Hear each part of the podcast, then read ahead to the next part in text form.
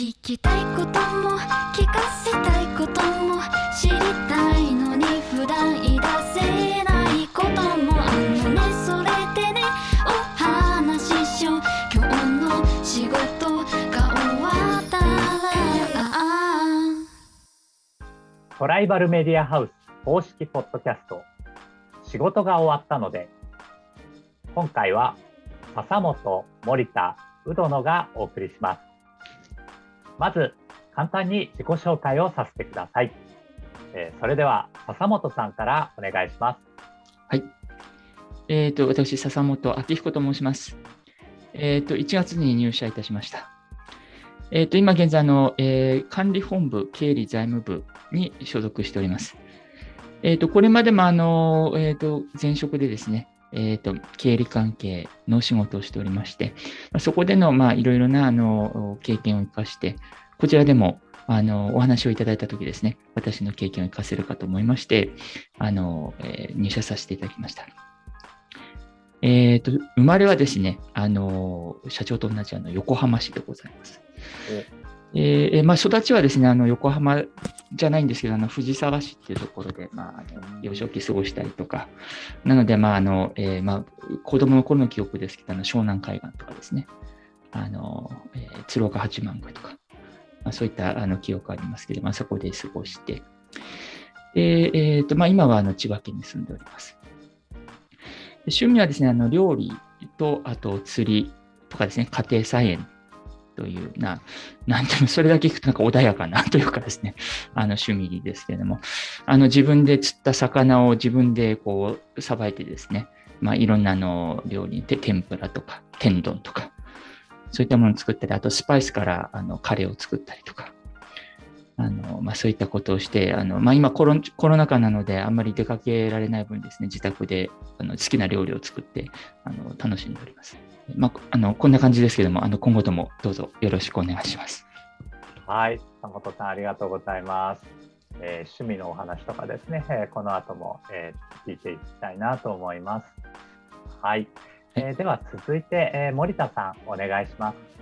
はい、えー、22年1月入社の森田です。えー出身は静岡で、えー、と現在も静岡の方であの主にテレワークという形で、えー仕事をしております。えー所属の方は管理本部人事部の方で主に、えー、と勤怠管理の、えー、と業務に携わっており、えー、ともしかしてたらこれをお聞きいただいている方にも、えー、と勤怠関係でメールかチャットを送ったことがある方がいらっしゃるかと思いますが多分あのこれからもいろいろとお世話になったりすることが多くなると思いますのでよろしくお願いいたします。えー趣味はですね主に旅行とあとフェスっていうの音楽フェスに通うのがとても好きというか、あのまあストレス発散してましてでコロナになってからちょっとなかなか行けてないんですけど、まあ、コロナ前はあのロッキンジャパンとかフジロックとかに大体毎年もう行くのをそれをもう本当に楽しみに毎日過ごしておりました。あと、まあ、旅行で、まあ、日本全国いろんなところにつつ裏裏、あの、あんまりお金をかけない感じで旅行に行くのが趣味で、あの、笹本さんが趣味であの料理ということで、自分も料理が好きなんですけど、どちらかというと、あの料理作るのも好きなんです。どちらかというと食べる方が、あの、自分は得意なので、あの、まあ、そんなに美味しいお店をいっぱいしてとかそういうわけではないんですが、もしなんか、あの、美味しいお店とか、そういうのの情報とかがある方がいらっしゃいましたら、また教えていただければありがたいと思います。そんな感じで、よろしくお願いいたします。はい、どうもありがとうございます。なんだかお二人とも料理ができるということで、あの全く料理をやらない私としてはすごく羨ましいなと思いながら、えー聞いておりました。はい。えー、と、あと、私ですね。はい。最後に私、うどのの自己紹介も、えー、と簡単にいたします。はい。えー私、うどの有正と言いまして、えー、とトライバルはですね、えー入って、えー先月に、え4年目を迎えました。はい、2018年入社ですね。えー私はあの部署としては、えープロダクトソリューション事業本部、えープロダクトの、えー、SARS のビジネスの方に、えー携わっていまして、えー今はあの WeLog という情報共有ツールの、えーカスタマーサクセスを中心に、えーまあ、ビジネス関係の方をいろいろ、えー何でもやるというような感じで、えーやっております。はいえー私はですね、あのまあ、趣味としてはあの、ちょっと皆さんみたいにそんなにたくさんあるわけではないんですけども、あのボードゲームとかですね、えリアル脱出ゲームとか、えまあ、そういったちょっとこう人とコミュニケーションを取るアナログ系のゲームが好きでして、まあ、リアル脱出ゲームはちょっと脱出あのちょっとコロナの関係もあって、なかなかあの頻繁には行けなくなってしまってるんですけれども、はいまあ、そういったものを、えーやっていて、一応あの、社内のボードゲーム部の、えー部長もやっていたりします。はい、あとはですね、えーとまあ、休日は、えーちょっと NPO の活動に関わっていたりもしているので、えーまあ、あのいろんな NPO を支援する NPO っていうですね あのまあ、トライバルは支援会社なんですけれども、えーまあ、そういうあの NPO を支援する中間支援団体というところで、えーまあ、ちょっといろんな団体さんのお手伝いをしたりすることもあるというような感じです。はい。えー今日もですね、えー仕事が終わったので、えーこの今回ですね、えー1月に入社された笹本さん、森田さんのお二人に、えーいろいろお話を伺っていきたいと思います。よろしくお願いいたします。よろしくお願いしまよろす。しくお願いいたします。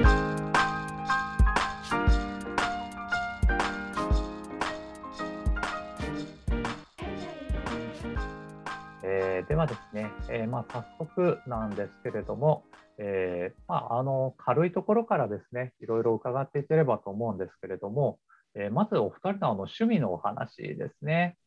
はいえーかなり、なんというか、あの笹本さんの方はあのインドアかなって思いきや、あのあ意外にアウトドアっていうか、ワイルドな感じだったなっていうのが、そうでしょうか。割とこうあの自分で釣った獲物とか取ってきた獲物を自分でさばいていく。あ割とこう、なんかサバイバル強そうなタイプだなって意外に思ったんですけれども。そうですね、あのサバイバル強いかどうかわかんないですけども、あの子供の頃キャンプとかもしておりしてたりしてですね、はい。あのー子供の時からそういえば今思い起こすと、あのなんか魚さばいたりとか、あのして、まああのえーまあ、バーベキューじゃないですけど、焼いたりしてですね、はい、食べてたのを今、ふと思い出しましたけれども、まあ、先ほど申し上げた釣りはもう本当に趣味は最近の話なので、うん。そうですね、釣り、そうですね、魚は、あの、まあ、前からつ釣るのは好きだったんですけど、あの、やっぱり自分で釣った魚っていうのが、ちょっと、あの、とてもなぜか美味しくてですね、やっぱり釣りたて自分で釣った、まあ、新鮮な魚っていうのが、あの、それを、まあ、料理をすするっていうのが、あと、まあ、一緒にですね、あの、家族のみんなで一緒に食べるっていうのがですね、すごく、まあ、美味しくて、あの、あと、まあ、釣りっていうのはすごく、あの、大海原で、こう、広いところで、あの、開放感がありますので、非常に気分転換にもなりますし、うんいろんなところで、こう、すごくリクリフレッシュになる。そういったところで、まあとてもいいレジャー、息抜きだと思います。あなるほど、ありがとうございます。海釣りがメインで今やられてる感じなんですかね。そうですね、海釣りで、あの、私、千葉県に住んでいるので、あの、はい。海に囲まれておりますので、県がですね、うん。まあ、ちょっとあの、えー車で行くと、あの、釣りができるところが、あの、あちこちありますので、そこで、あの、まあ、堤防なんで、あの、大物は釣れませんけれども、ですけど、まあ、家で料理して食べる分には、あの、十分な魚がいくつか釣れますので、そこで。はい。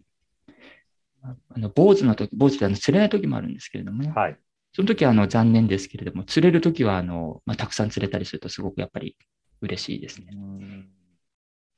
あれですよね。ご家族もなんかお父さんがすごい魚釣ってきて、なんかね、美味しい料理作ってくれるってなったら、すごいその日はハッピーな感じですよね。ああ、そうかもしれないですね。あの、やっぱりつ作りたての料理は 美味しいので。そういう時は美味しくいただいてます。はい。ありがとうございます。では、えっ、と、森田さんですね。うんはい。はい森田さんは、あの、旅行、特にフェスが好きということで、なんというか、はい非常にトライバル向きというか、あの、モダンエイジの人たちとか、多分フェス好きがたくさんいるんじゃないかなっていう。そうなんです。あの、自分今41歳いるんはい。ですが、大学時代はいの20年ですね。20年昔っていうと、多分あのもしかしたら、うどのさんとか、ちょっともしかしたらあれかもしれないんですが、あのちょうどモーニング娘。とか、なんかあのそういうなんか、ラブマシーンなんかで、毎回カラオケで大盛り上がりした時代を過ごしてたので、なんか、あれですね、あのーみんなで音楽を楽しむみたいなことにそれぐらいからハマってですねで自分その時大学は山梨だったんですがあのーちょっと旅行がてらフェスに行ってみないかって先輩に誘われてからもうその何ですかね真夏に汗をいっぱいかいて、音楽で騒いでで自分お酒飲めないんですけどなんかみんなで酒飲んだりとかするっていうのはもうもう何ですかね。なかなか非日常的にその大人になって大声を出したりとかもうそういうことはなかなかできないのでまあいまだにやっぱもうちょっと体がガタついてきてるんですけどまああの 怪我をしない程度に 頑張っております。なるほど。じゃあもう結構長いですね。学生時代からもう20年ぐらい、そういうフェアフェスにいろいろ通ってらっしゃるっていう。そうですね。あと、あの、まあ、ちょっとあの、今、笹本さんのお話で出てきたちょっと言葉を、あの、ちょっと、あの、借りるというか、あれなんですけど、あの、並行して、あの、サバイバルゲームを趣味にしてまして、で、なんていうんですかね、基本なんか泥臭い、汗臭い感じの趣味ばっかなんですけど、なんかあの、基本ちょっと、ちょっとメタボなんですけど、あの、体を動かすのが好きなので、あのそうですね、昔から、そう、あの、アクティブに、あの、インドアも、基本的にインドアな部分もあるんですけど、アウトドアで一回外に出たら、なるべくあの遠くに出かけるみたいなスタンスで、はい、旅行も好きなんで過ごしております。はい。ありがとうございます。なんか人生を楽しんでらっしゃる感じが伝わってきて、あの、お二人とも非常に、はい、羨ましいなと感じました。えーではですね、えーと、続いての質問なんですけれども、えーと、まあ、お二人ともそれぞれあの出身地が別ということでですね、あの、ちょっとふるさとの自慢、あの、何かありましたら一つ挙げていただいてもよろしいですか？うんえっと、私はですね、あの、はい。一箇所にとどまってなくて、こう、一番長く住んでるところが千葉県なんですね。生まれは神奈川なんですけれども。で、まあ、千葉県の自慢って言いますと、えーっとですね、物価が安い。ところですかね。あ 物価が安い。はい。あの、えっ、と、千葉県はあの、まあ、人口もそこそこあって、まあ、町なんですけれども、はい都市部なんですけど、あの、同時にあの、畑や田んぼもあってですね、あの、野菜が、あの、新鮮で、豊富で安くて、うんあと、海も囲まれていて、魚も取れて、魚も安くて、あーあとですね、あの、ガソリンも安いんですよね。ガソリンが安いんですか？ガソリンも安いんですよね。あの、他の地域と比べて。多分あの、えっ、と、千葉県のあの、えっ、と、まあ、海岸沿いの港のところに、あの、おそらくその石油うコンビナートとかあってですね。あもう直接その海外から輸入した石油がそのまま多分流通するんだと思うんですけれども、まあ、そういった意味ですごくいろんなものが物価が安くて、あの、住みやすい。というところですねあの、私のような、まあから、会社員というかですね、サラリーマンにはすごくあの、住みやすいところかなと、そういうふうに思っております。ファミリー層に刺さりやすい自慢でしたね。自慢になるからどうかんですけど。いやなんか、うん、私あの結構私も横浜の出身なんですけど、はい。私は逆にもう神奈川県と東京都にしかほぼいたことがない人間なので、あはい。なんか千葉は結構近くて遠いみたいな印象があったので、え。なんかまあ物価とか正直そんな神奈川と大差ないのかなって 思ってたんですけあど、意外に違うものなんですね。そうだと思っております。森田さん、えー聞こえますか、あ、聞こえます。はい。あはい、じゃあ森田さんお願いいたします。えーっとですね、まあ、静岡なんですが、静岡ってもう自分の住んでるとこは伊豆なんですね。あああの、はい。そのいわゆる静岡県でいうと一番東寄りの、まあ、あの三島という場所なんですが、あのちょうどですね、北側に富士山があって、うん。で、南側が伊豆半島という環境なので、まあ、自慢というと、あの笹本さんの千葉と違って、あの住宅地っていうか、まあ、どちらかというと畑とか、あのそっちの方が多いので、まあ、そうですね、やはり富士山自然が多い富士山が、やはり、まあ、あの友人なんか遊び来ると、やっぱ富士山があっていいねってよく言われるので、まあ、富士山が一番自慢です。あと、まあ、温泉なんかもいっぱいあるので、そこなんか、やっぱ、はい、自慢ですかね。はい。ありがとうございます。確かに、あの辺、三島とか網代とかですかね。なんかあ、あの辺の伊豆のところって温泉多い印象があって、私も何回か遊びに昔行ったような記憶が あったりしますね。ぜひまた来てください。そうですね。はい。ちなみにあの前回ですね、あの、昨年あのご入社された杉山さん、あの MD のですね、杉山さんも、あの静岡出身ということで、やはりふるさと自慢というと、あの富士山と言われていたので、まあ、静岡の方はやっぱりまあ富士山なんだよなっていう。富士山しかないって表現が正しいかもしれないですけど。い、やー、でもやっぱりなんかこう、毎日ね、富士山がこう見れるってすごく羨ましいなというか、あの、うん。私のところとか横浜だったので、あの、ええ。なんか天気がいい時に丹沢の向こう側に富士山のてっぺんがちょろっと見えることがあるみたいな感じだったんですよね。だからそうするとなんかちょっと富士山見えると、あ、今日富士山綺麗みたいな感じだったんですけど、なんかそれが毎日見れるっていうね、ところが。そうですね。あの、自分大学はそれで山梨だったので、山梨もやっぱうん富士山が南側に見えるんで、なんかうん富士山の南と北行ったり来たりしてたんですけど、そうですね。なんか、あのーまあ、綺麗に見えたりすると、それだけちょっと気分が上がったりするので、はい。。あそうですよね。大学が山梨でずっと静岡ってことは、もう常に富士山と共にある人生を歩まれてきたわけですね。そうですね。なかなか、あの、富士山に縁がある感じで、はい。いやいいなと思いました。ありがとうございます。ありがとうございます。はい。じゃあ続いて、えーの質問に、えー行きたいと思います。えーちょっとですね、あの昔のことを思い出していただきたいんですけれども、先ほどちょっとあの学生時代のお話とかもあの森田さんからいただいたりしましたが、学生時代にあの、まあ、通信簿に先生から書かれたりとか、あるいは友達によく言われてたみたいなことで覚えてることあったら、ちょっと教えていただけますか？通信簿に書かれてたことなんてもう覚えてないですね。まあ、ご友人から言われてたこととかでも全然大丈夫です。どんな風な学生生活だったのかみたいな話ですね。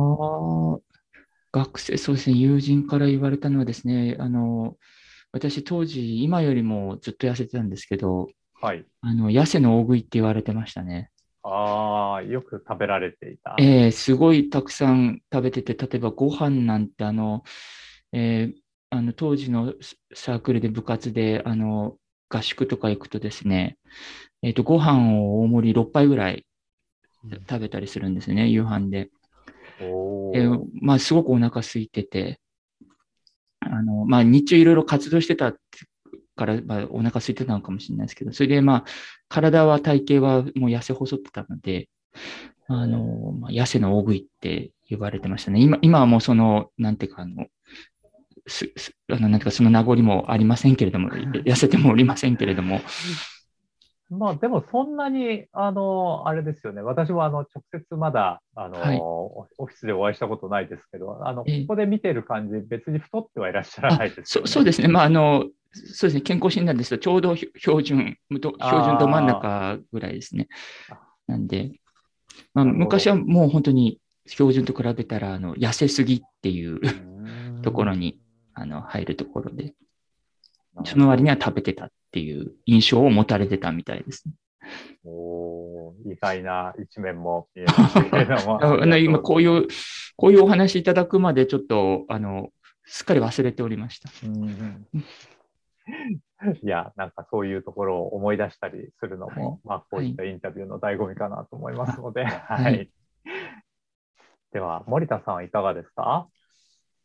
えーっとですね、自分では全く記憶に実はないんですが、はい。小学校5年生の時だったらしいんです。たまたまあの数年前にあの当時の担任の先生に街で会いまして、で、その時に言われた言葉なんですが、通信簿にあの夢を持ちなさいって書かれてたらしくて、で、夢を持ちなさいって書かれたことで、え、自分はどういうことをしたから、そういうふうなことを通信萌先生に書かれたんですかって聞いたら、当時ですね、なんかあの、えー将来の夢というのを、なんかあの作文か何かを書いたらしいんですが、その時に自分が将来の夢で、えーっと、市役所に勤める地方公務員って書いてたらしくて、なんかそんなことを言われて、全然堅実な人間でもないのに、当時、もしかしたら当時の方が今よりももしかしたら精神年齢は上だったのかなっていうぐらいな感じで、ちょっとなんかそんなこと、はい、ありました。ああ、確かに。でもなんか小学校の頃の作文って、今思い返すとなんでそれ書いたんだろうなみたいなこと書いてることって割とありますよね。うんそうなん、ええ自分の、自分の記憶にもないんだけど、きっとその頃になんか作文を書くちょっと前になんかあったんだ。なんかちょっと多分インプットした何かをすごい影響されたりとかしたのかなみたいな、そういうのってなんかあるなって。そうですよ思いますねなんかドラマとかなんかテレビの影響とかだったと思うんですけど、なんか、もしかしたらなんかそういうドラマかなんか見て、たまたまかっこいいと思ってしまったのかなぐらいな感じですけど、なんかただうん自分の中に地方公務員って言葉を当時知ってたことにちょっと驚きを感じましたけど、あんまり小学生が使う言葉じゃないですね。地方公務員ってね。えーはい、そんな感じです。いやーなるほど。ありがとうございます。確かに精神年齢の高そうな小学生像が今思い浮かびましたけれども、はい その質問以外は別に割と普通のこう、なんというか、外で遊んでる感じの子供だったんですか、森田さんは。そうですね。あのーえっと、小学校6年生の時点で、今、今自分身長175センチあるんですけど、はい。当時小学校6年生でもうすでに173とか4で、ほとんどもう当時と今身長変わってないんですけど、ちょっと大きかったので、あのーまあ、バスケとか、で、静岡なんでやっぱみんなサッカーが好きだったんですけどうん、今比べてみると意外と、まあ、サッカーやったりとか、バスケやったりとか、まあ、活発だったなと思うんですけど、それ以外は別、それ以外ってそれも含めて普通の子供だったと思うんですけど、はい。いや、なるほど。なんかそこら辺のこう、普通の子供感と地方公務員のギャップで先生がちょっと不安になったのかもしれないですね、じゃあそ。うですね。なんかうん、なんか変な宗教にはまらないかちょっと心配されたみたいで。なるほど。ありがとうございます。ありがとうございます。はい。じゃあ、えっ、と、続いての質問いきたいと思います。えーそうですね。あの、今ですね。はい。ちょっとあの、昔の話になったので、今の話に、えー戻したいと思うんですけど、今、あの、まあ、身の回りのことでも、社会のことでも何でもいいんですけれども、えー一番気になってること、えー何ですか？という質問です。今、一番気になってること。そうですね。一番気になっていること、まあ、ちょっと月並みなことでなってしまうんですけど、あの、このコロナ禍ですね。このコロナ社会、えーいつまで続くのか。で、やっぱり今ずっと長い間、こう、自由にやっぱり、あの、外出したりもしにくい状況で、あの、いろんなことをこう、なんていうか、控えめにしてるというところで、えーまあ、あの、ウィズコロナ、コロナと一緒に、まあ、あの、今後、まあ、生きていくことになるとは思うんですけども、とはいえ、今でもまだいろんな規制があるので、これが、あの、まあ、いつまで続くのか、早く、その、自由にですね、あの、まあ、えー外出したり、どこか出かけたりできるような、あの、気にしなくてもいいようなところまで、あの、なってほしいなというところが今、やっぱり目先の気になるところでございますね。長いですもんね。もう2年ぐらい続いてますもんね。そうですね。笹本さんはちなみにコロナ終わったらこれがやりたいみたいなことって何かあるんですか？えーっと、ちょっと先ほど趣味でお伝えしなかった、ちょっと森田さんとも同じな趣味なんですが、あの、旅行も好きでですね。はい。やっぱり今、やっぱり旅行は控えてるところがありますので、うんうんあのーまあ、落ち着いたらやっぱり、あの、旅行に行きたいなっていうのがありますね。えー旅行好きの方はちょっとだいぶ辛い2年間ですよね。はい。そうですね。どこに行きたいとか行きたい場所はあったりするんですか？はい。えっ、と、私はですね、温泉が好きなので、おあの、温泉が好きなとこ、あ、温泉が、まあ、あの、えー豊富なところですね。あの、まあ、近場でも、例えば、まあ、群馬、群馬のう、んあの、えー草津とか、はい、はい。あと、えっ、と、まあ、有名なところばかりになりますけど、伊香保とかですね。行きたいですし、あと、あの、森田さんのふるさとの静岡県も、あの、伊豆半島とかすごいいい温泉いっぱいありますし、うん。あの、まあ、昔はよく行ってたんで、早く昔のように行けるとようになりたいなっていうのを、こう今、こう昔を思い出しながらですね、情景がこう思い浮かべながらこうお話をさせていただきましたけれども、ありがとうございます。はいそう。ですね。私も温泉に行きたいなってすごく思います。はい。えーそうしましたら森田さん、いかがでしょうか？そうですね。私もやはりコロナが一番気になるところではあるんですけど、まあ、ちょっと笹本さんがお話しされたので、じゃあちょっと違う視点で言うと、あの、まあ、コロナももちろん大事だと思うんですけど、やはり、その、まあ、人生楽しまないといけないかなっていうのがあるので、その、まあ、今年フェスやるのかなっていう。うんところと、まあ自分はあの、まあ先ほど最初話したようにフェスとかそういうのは好きなんですけど、やはりその、まあその場というか、あのいろんなところに一緒にと出かける友達、友人が多いので、その友人と今はもうオンラインで会うこと、会うというか話すことが多いんですけど、実際に会って、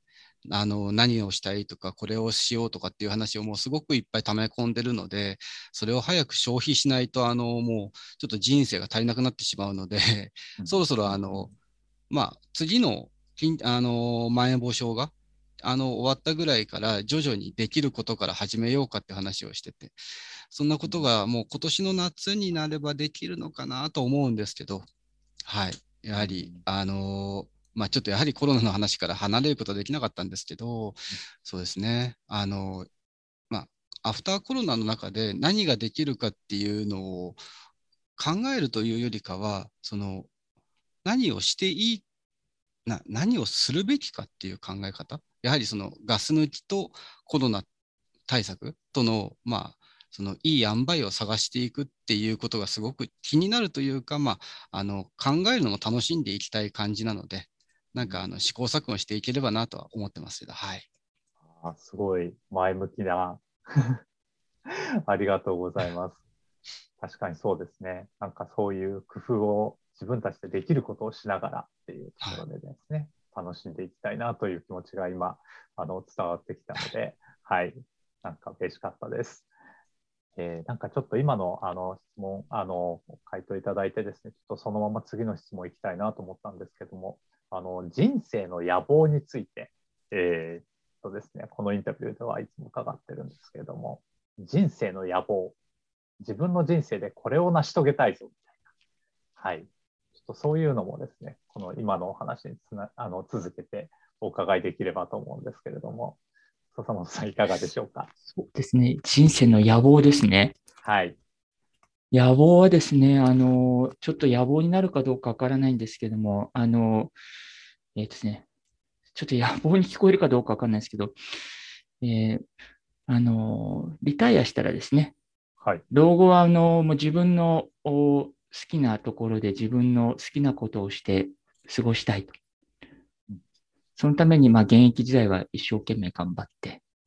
あの、老後はですね、自分の好きなことをしたいと。あのでどうまあ、具体的にはどういうところかっていうとですね、あの、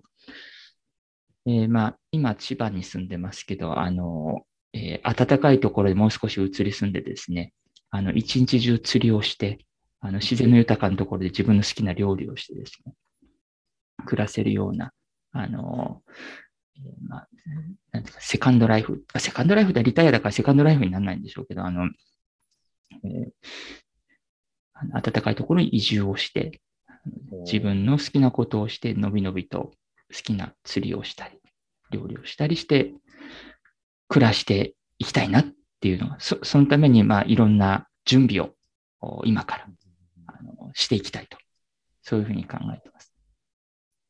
ありがとうございます。なんか移住先の候補とかはもうあったりするんですか？そうですね。あの、暖かいところがいいので、えーまあ、身近なところだと同じ千葉県でも、あの、房総半島うのん。南端とかですね。はいはい。あと、まあ、伊豆半島の、あの、み南の方の暖かいところとかですね。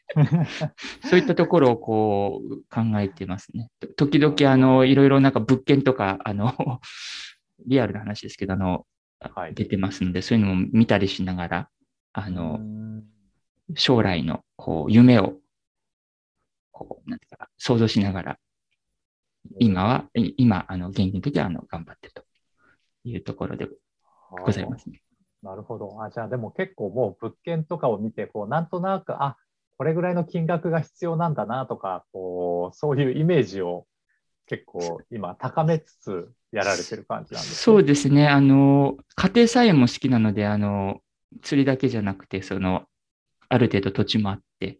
うんあの、いろんな家庭菜園もできるようなところ。なので、まあ、建物だけじゃなくて土地とかですね。立地とかもこう見ながら、あのいろいろと想像をしながら、将来に備えて、あの、だんだんイメージをこう具体化していってます。なるほど。あなんかありがとうございます。すごくこう充実した引退後の生活というのが そうですね。今思い浮かべられてるようで、まあ、なんかイメージをすると、まあ、実現するというか、まあ、イメージしないと実現しないって言いますからね、なんかそういったところが、あのなんか笹本さん実現できる可能性高そうなのかなと思いながら伺っていました。じゃあ森田さんも、はいえー野望を教えていただけますか？野望、野望なのか無謀なのかちょっとわからないところではあるんですけど、はい、あのですね。自分がその大学時代から、まあ、旅行が趣味で、あの当当時というかですね、もう30、40年弱昔ですけど、まだ日本に国鉄という JR の前があったときに、あのチャレンジ2万キロという日本、あの全国の鉄道総延長が2万、当時7000キロ、2万5000ぐらいだっただったんですけど、2万キロに乗るっていうのをすごく売り出してる時期があります、国鉄の終盤にありまして、で、当時自分ちょっと鉄道が好きだったとかもあるんですけど、それ以来なんかその乗りつぶしっていうんですけど、あの、いろんな、まあ、土地土地に行くときに、ちょっと遠回りをして初めての路線を乗ってみるとかっていうのをしてまして、で、今もそれ続けてまして、今1万4000キロ、1万3000キロちょっとかな、まで行ってるんで、それを、まあ、あの、どうにか完遂させたいっていうのと、あと、まあ、並行してというか、それもあの、まあ、似たような感じなんですけど、日本国内にある空港の全空港にを訪れるというのいまだに、いまだにっていうか今続けてまして、今31かな、行ったので、ちょっとなかなかあの、沖縄県の離島にある空港が攻めにくいので、ちょっと、あの、これから先がちょっとなかなか難しいなって、あまあ、こういうコロナのもあるので難しいんですけど、あの、北海道とか、もうほぼ本州の主要なところは大体潰した気がするので、あの、まあ、その鉄道と飛行機っていう、ちょっとなんかあの、オタクチックな感じなんですけど、あのそこ、そうですね、あの、野望ですね、それを、まあ、どうにか達成したいなと思ってます。はい。ありがとうございます。なんだかいきなり新情報が出てきたりした感じですけれども。なるほど。鉄道とか飛行機とか乗り物系もお好きだったりしたんですね。乗り物、まあ嫌いではないの。乗り物ももちろん好きなんですけど、意外とその、例えば空港もそうですし、なんか地方なんか行くと、あの、どうしても、なんて乗り継ぎが悪くて、